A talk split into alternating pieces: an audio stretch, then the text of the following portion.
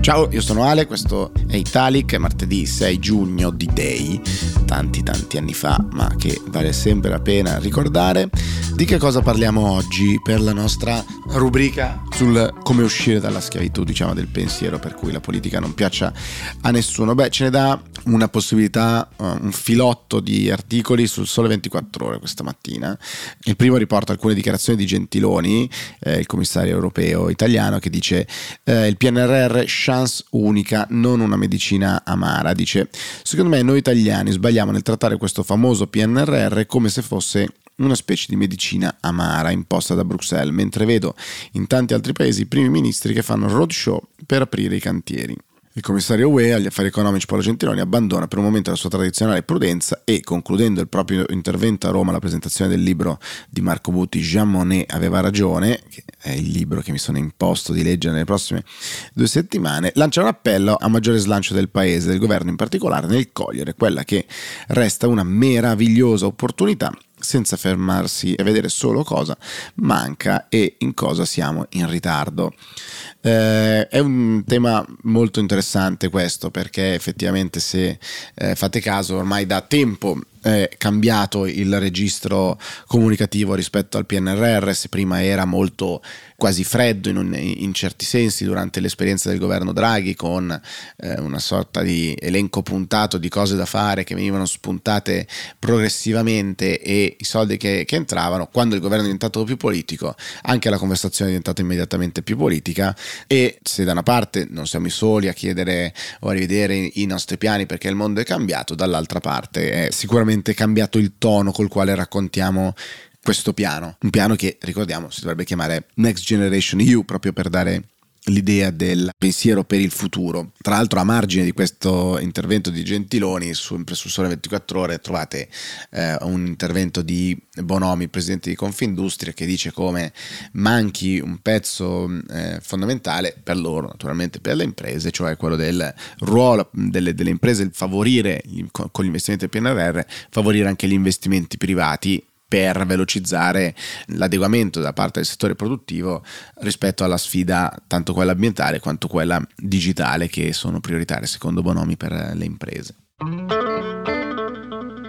Nelle pagine successive, però, su, sempre su Sole 24 Ore, trovate anche due diverse iniziative, una francese e una tedesca, che danno un po' il senso della differenza, se si vuole, anche delle priorità e di quanto sta avvenendo. Alberto Annicchiarico su Sole 24 Ore parla ad esempio eh, degli investimenti previsti in Francia su che cosa? Beh, sulle gigafactory per la produzione di batterie allo stato solido per automobili elettriche. I risultati non cadono dal cielo, sono il frutto di sei anni di lavoro. La Francia si sta adattando al mondo.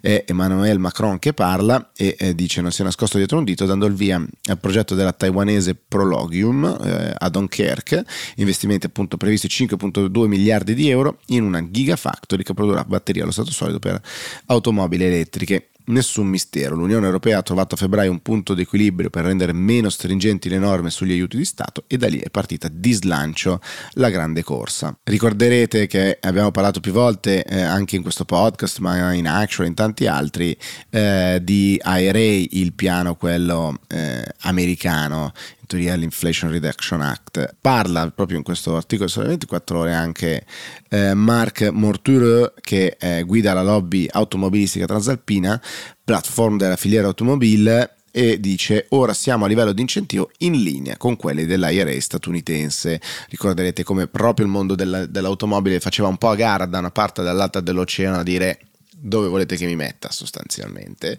eh, dove rimetto le mie eh, aziende, dove metto i miei eh, mezzi produttivi. E ecco qua eh, questa dichiarazione secondo me molto importante che appunto dice ora siamo a livello di incentivo in linea con l'IRA statunitense. E ovviamente a livello europeo.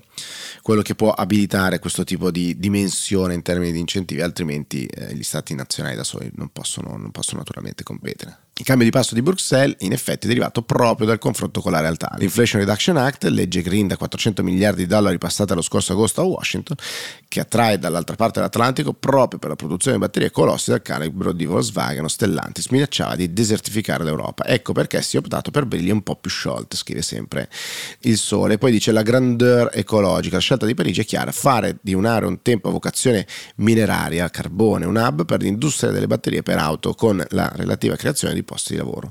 La grandeur declinata nella transizione ecologica manca la ricerca di una ritrovata competitività europea. In più Macron, attraverso risultati sul versante dell'industria e dell'occupazione, cerca di liberarsi dall'immagine negativa frutto di mesi di proteste per le riforme sulle pensioni. Questa è la Francia. Poche pagine dopo c'è invece quello che sta facendo la Germania, e cioè Berlino, 50 miliardi per decarbonizzare i settori più energivori in arrivo un programma di sussidi per acciaio, carta, chimica, cemento e vetro, 50 miliardi di euro in 15 anni per aiutare le imprese tedesche più energivore, cioè che consumano più energia, ad azzerare la produzione netta di gas serra. Il governo di Berlino si prepara a lanciare un ambizioso programma di sussidi dedicato ai settori dell'acciaio, chimica, cemento, carta e vetro quelli considerati hard to abate, nei quali cioè abbattere l'anidride carbonica è particolarmente complicato. Le sovvenzioni, scrive sempre il Sole 24 ore, sarebbero assegnate sulla base di aste. Le aziende sarebbero chiamate a presentare proposte per l'ammontare degli aiuti necessari, le offerte più basse riceverebbero i finanziamenti. A causa della struttura del meccanismo, la portata esatta del programma però non è ancora stata stabilita. Il piano deve ancora ricevere l'ok di Bruxelles, ma eh, Habeck ha dichiarato che esiste già un'intesa di base con la Commissione UE, quindi diciamo priorità molto alte per quanto riguarda sia Francia che eh, Germania che provano a mettere parecchi soldini sulla transizione energetica e ambientale. Un tema che è più volte ripreso anche da Repubblica, quello della giornata dell'ambiente, eh, e riporta anche l'intervento di Papa Francesco che ha incontrato una delegazione del mondo Jedi che si presta a eh, presentare la manifestazione del Green and Blue e il Papa in questo, in questo suo intervento insomma, parte con stating the obvious, direbbero gli americani, in alcuni sensi ricorda sicuramente i grandi cambiamenti che abbiamo vissuto con una frase interessante dice di una società sempre più globalizzata che ci rende vicini ma non ci rende fratelli. Abbiamo assistito a una crescente sensibilità riguardo all'ambiente e alla cura della natura maturando una sincera e dolorosa preoccupazione per ciò che sta accadendo al nostro pianeta. Dice è dapprima una questione di giustizia e poi di solidarietà. Il cambiamento climatico ci riporta anche a fondare la nostra azione su una cooperazione responsabile da parte di tutti. Il nostro mondo è ormai troppo interdipendente e non può permettersi di essere diviso in blocchi di paesi che promuovono i propri interessi in maniera isolata o insostenibile. Conclude dicendo dobbiamo fare qualcosa, è urgente, non può essere rinviato, dobbiamo consolidare il dialogo sul modo in cui stiamo costruendo il futuro del pianeta, ben consapevoli che vivere la vocazione di essere custodi dell'opera di Dio è parte essenziale di un'essenza virtuosa, non costituisce qualcosa di opzionale e nemmeno un aspetto secondario della nostra esperienza di vita. Si chiude poi l'intervento di Papa Francesco con non rubiamo alle nuove generazioni la speranza di un futuro migliore. Grazie di tutto quello che fate. Questo è l'intervento di Papa Francesco in occasione del, dell'evento di incontro con uh, John Elkan, il direttore di Repubblica Molinari e una uh, delegazione di giornalisti. Da ultimo, vi sarà forse capitato di leggere la decisione della Regione Lazio di revocare il patrocinio al Roma Pride 2023 dice la giunta del Lazio che eh, ribadisce il proprio impegno sui diritti civili, ma eh, come, dim- come, dimostra del resto l'operato pluriennale del presidente Francesco Rocca, ma la firma istituzionale della regione non può né potrà mai essere utilizzata a sostegno di manifestazioni volte a promuovere comportamenti illegali con specifico riferimento alla pratica del cosiddetto utero in affitto. Dice sempre la Regione, il testo viola le condizioni di rispetto esplicitamente richieste nei confronti delle sensibilità dei cittadini del Lazio e rivendica l'imposizione della legalizzazione di azioni illegali e vietate dall'ordinamento italiano. La firma istituzionale non può essere appunto utilizzata, eccetera, eccetera, come già si riportava. Fa un distinguo invece il sindaco di Roma, Roberto Gualtieri, che dice che Roma Pride è una manifestazione importante per la comunità LGBT+, e per tutti i cittadini che combattono le discriminazioni e sostengono i diritti. Per questo Roma Capitale ha assicurato il proprio patrocinio e per questo sabato sarò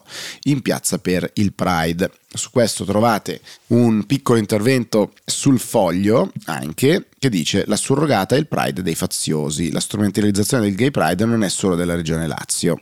Lo leggo tutto perché mm, secondo me mm, è interessante spunto di dibattito eh, sicuramente. Dice la giunta regionale eh, ha ritirato il patrocinio, che è una manifestazione di una parte della comunità che vuole affermare il suo diritto a non essere discriminata e meritevole di sostegno da parte delle istituzioni, che hanno il dovere di affermare anche in questo caso l'eguaglianza di diritti di tutti i cittadini.